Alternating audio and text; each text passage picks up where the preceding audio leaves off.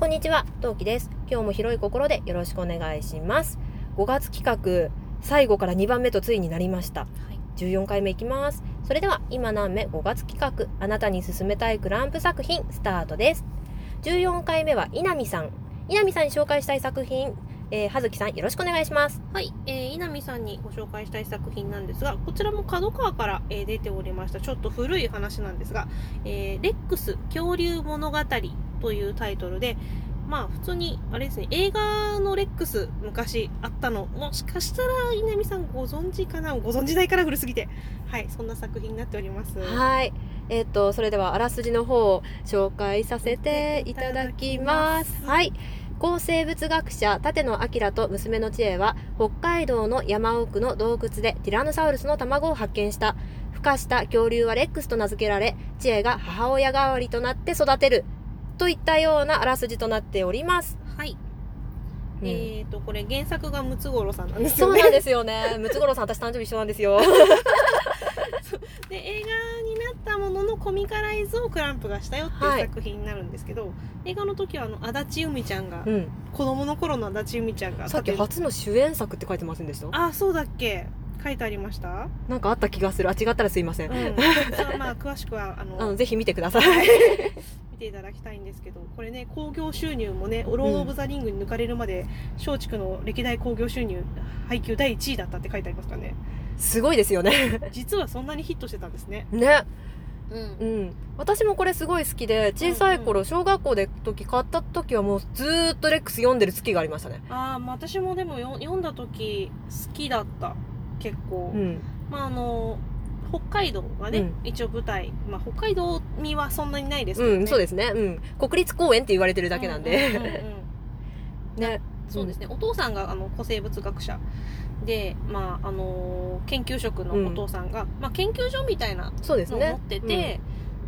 そこで、まあ、恐竜研究をしているお父さんと、まあ、一緒にねそれについてきたちえちゃん娘さんうんちえちゃん何年生ぐらいなんだっけこれ34年生ぐらい書いてありましたっあっけたっけいや、一人、えー、一はいないにしても二三年生。だったんでしたっけねあ、でも小学学、小学校のまあ前半ですよね、多そうですそう分。です、まあ中学年までみたいなそう。そう低学年まあ中学年うん23、3年生ぐらいですかね、うん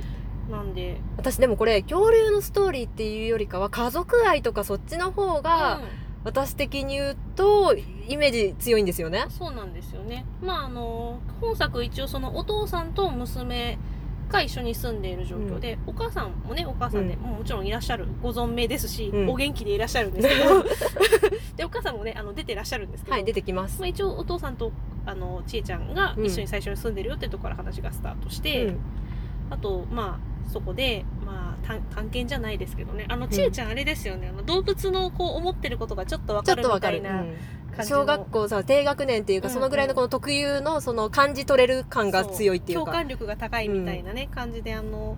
あれですよね大馬さんと、うんあの犬とあ一そ緒うそうにそうそういるんですけど何でしたっけ大馬さんの名前がねバッフンっていう名前だったことは覚えてるんですそうそうでい犬子さん みたいな印象そう こあのクランプネタじゃないとわかんない、えっうとんうんこ講義ですよねコーギーだったっけあのだったと思います垂れ耳の犬が一緒にいるんですけど、うん、ね、いつも一緒に暮らし暮ら行しってていくるるねって言って小学校行くみたいな、あのとね一緒に生活しているというか、うんうんでまあ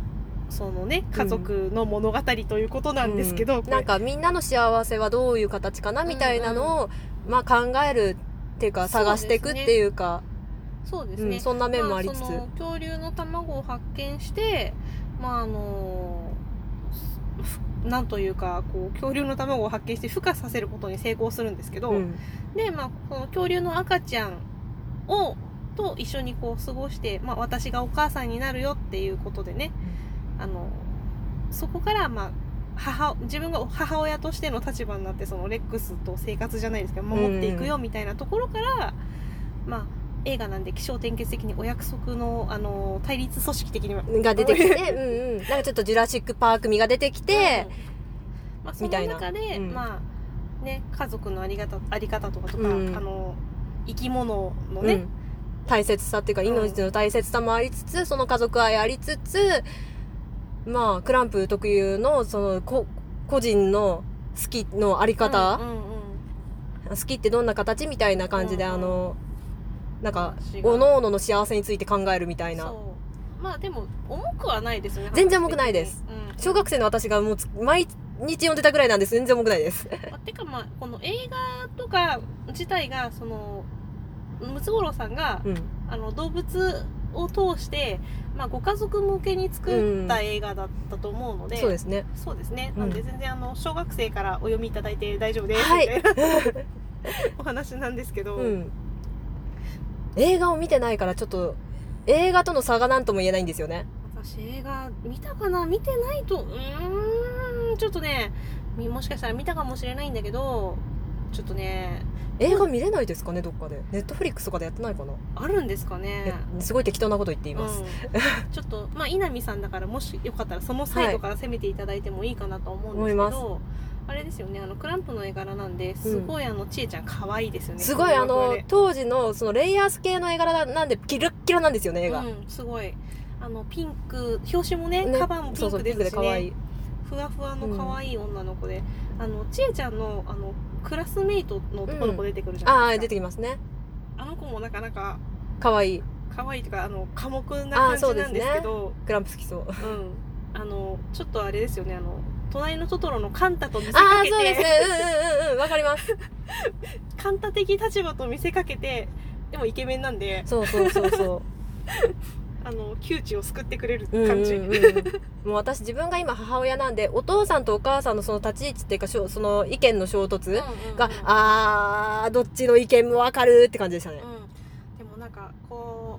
うお父さんの愛がひたすら深いじゃないですかそうですねうんあのねうんお得意のすごく優しいできたお父さんなのでそうそうそうそうまあでもこれは優しすぎるがゆゆええにに起きた事件ではあったと思いますうんうんっていうところもありますよね、うんなんでまあぜひその家族愛的なねうんあれも合わせて見ていただきたいなとは思いうんですけど、むしろ映画を見ていただいた上でコミックスを読んでいただきその違いをラジオトークで配信していただけたら私たちは歓喜しますねもうあわよ くばあわよくばこのネタで一本撮っていただきたいみたいな無茶ぶりねをねねなねいやあのあれですよ無理にはやらなくて構わないです強制じゃないんで強制じゃないいですあわよくばうです、んまあそういうその映画との関係してる作品もあるよっていうので稲見さんにはレックスを紹介させていただきましたはいでは次回最終回ということで次回も聞いてくださいねまたねじゃあねー